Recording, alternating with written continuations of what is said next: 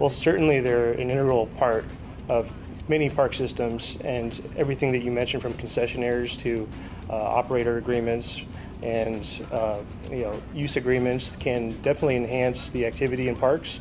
Uh, and we have a number of those situations here in Pensacola. So this is Ben Heinz, uh, Heistein. He is the new Parks Director for the City of Pensacola. This is in a press conference, uh, uh, not this most recent one yesterday, but maybe two weeks ago. And uh, John Singley of Studio eight fifty had asked a really good question about, well, what sort of other sort of revenue streams might you be considering when it comes to our park system?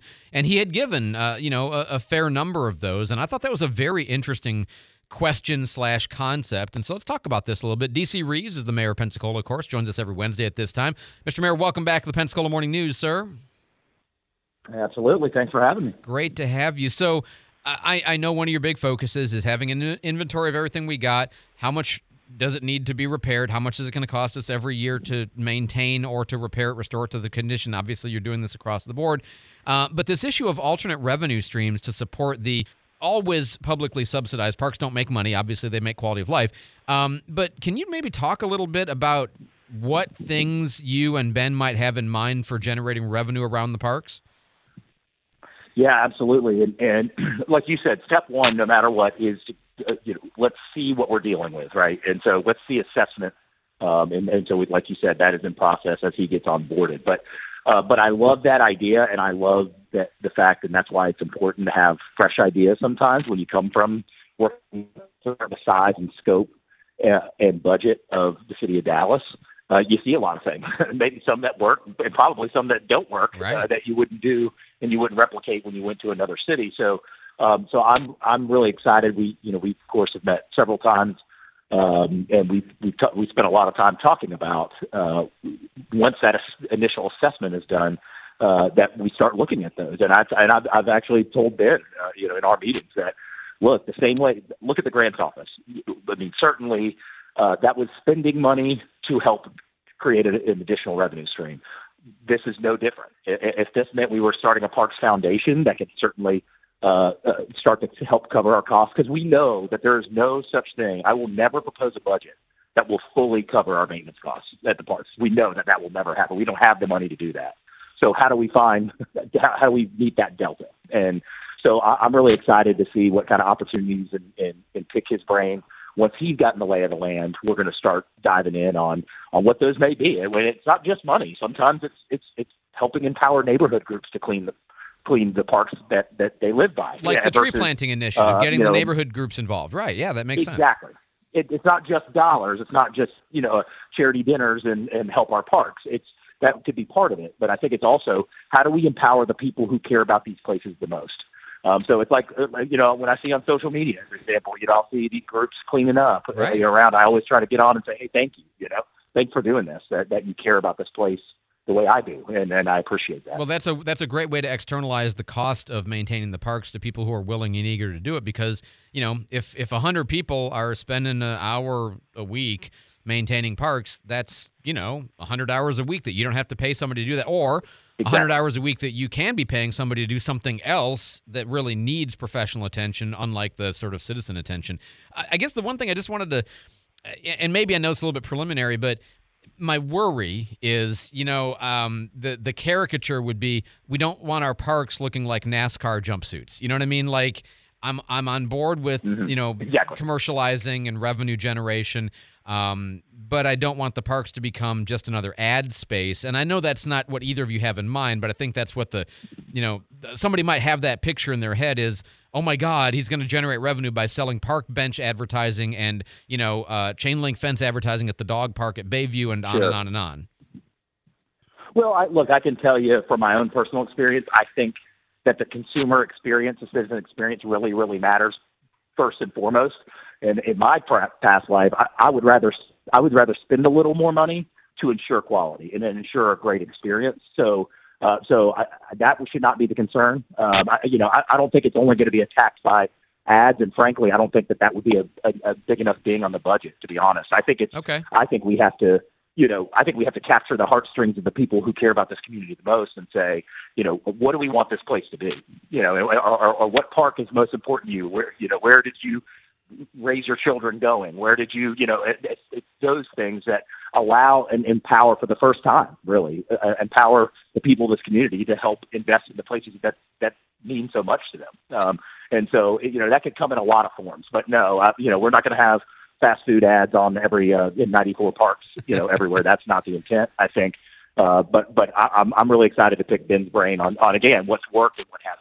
Well, and, you know, I, all kinds of things are possible here, right? Like naming rights is one of the things that had come up. Um, you know, vendors, for example, I know a lot of times people would love to have, for example, food trucks. And maybe, you know, having food trucks pay for a specific permit to get access to a park that would start to, you know, make money for the city, provide a service, they get business. I mean, th- there's all these kind of, you know, win-win-win sort of scenarios, yep, I can imagine. And I'm, I am, I'm looking forward to some of the details about that. Obviously, parking for Thanksgiving was a, you know, there were more people than there were spaces, even with the big grassy knoll out in the front. Um, I know you talked about there's going to be a, a lot for a couple of hundred spaces that you guys are going to be working on in the spring.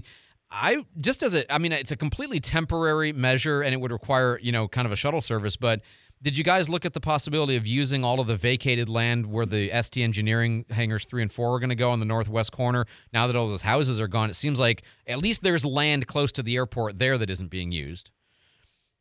Well, look, I think we've got some some more viable short, short-term options. Okay. First, uh, I mentioned yesterday that uh, that moving some employee lots uh, out to where those are shuttled. And, and understand, you know, those are the employees that, that uh, certainly help make our airport go.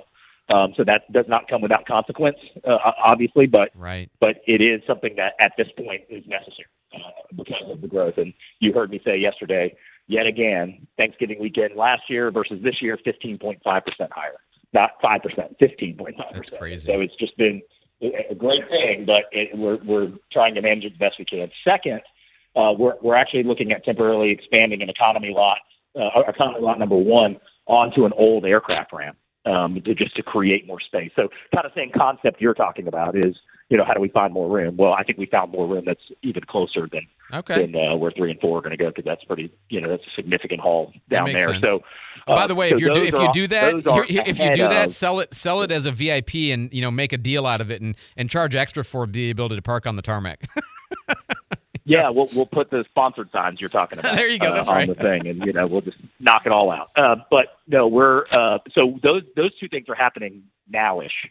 So that's even before.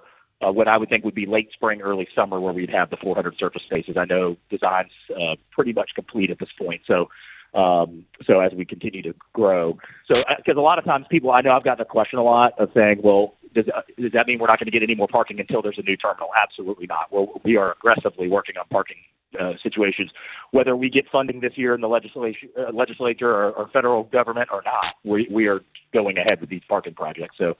Um, and, and by the way, that surface lot's about a four point four million dollars project. This is not a small, um, a small project in that sense. So I'm assuming um, that's anyway, going to get so grant that, funding, though, right? Because it's airport related. That's your goal is to grant fund that. That that's correct. Well, F D O T is it's actually a fifty-fifty split with F D O T. So okay. we already received it, or we haven't received. We've we've been awarded the two point two million dollars in funding in the next fiscal year, and then that's two point two of airport money. Yes, absolutely. Got it. Okay.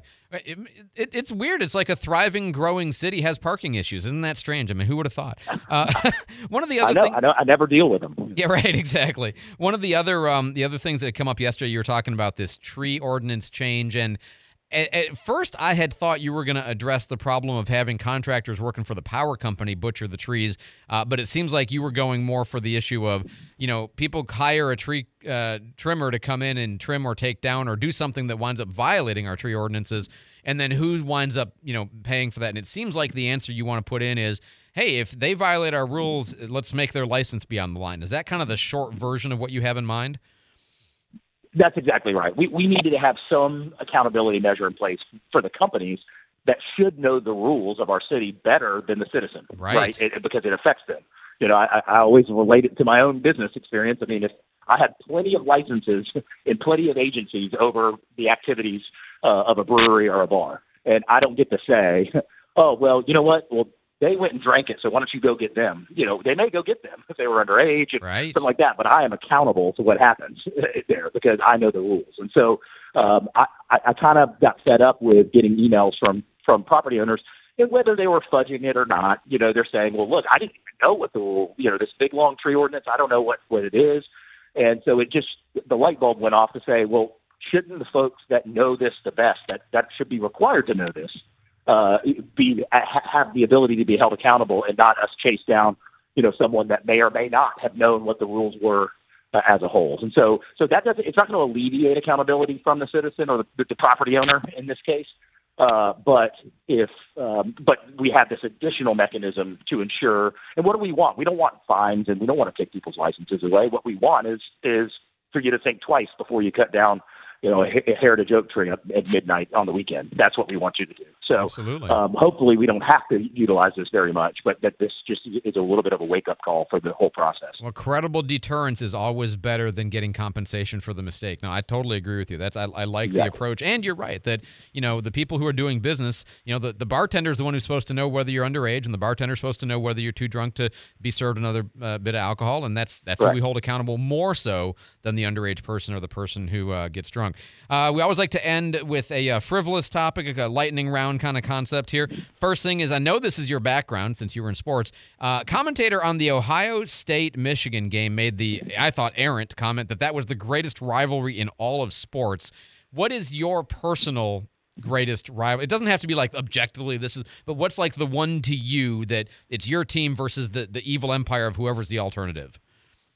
Oh, I mean, for me, easy for me is Florida State, Florida. Um, All right. And just because in the era I grew up in the mid nineties, it was one versus two, one versus three, right. You know, when I was, you know, in middle school. I mean, it's definitely Florida State, Florida. And there's no way that Ohio State, Michigan is better, in my opinion, than Florida State, Florida. No, I agree. I agree. I thought it was a little out of place probably for a Midwestern guy. Uh, and me being one, I can recognize the disease. Uh, how often does D C. Reeves floss? And what type of floss flossing device do you use?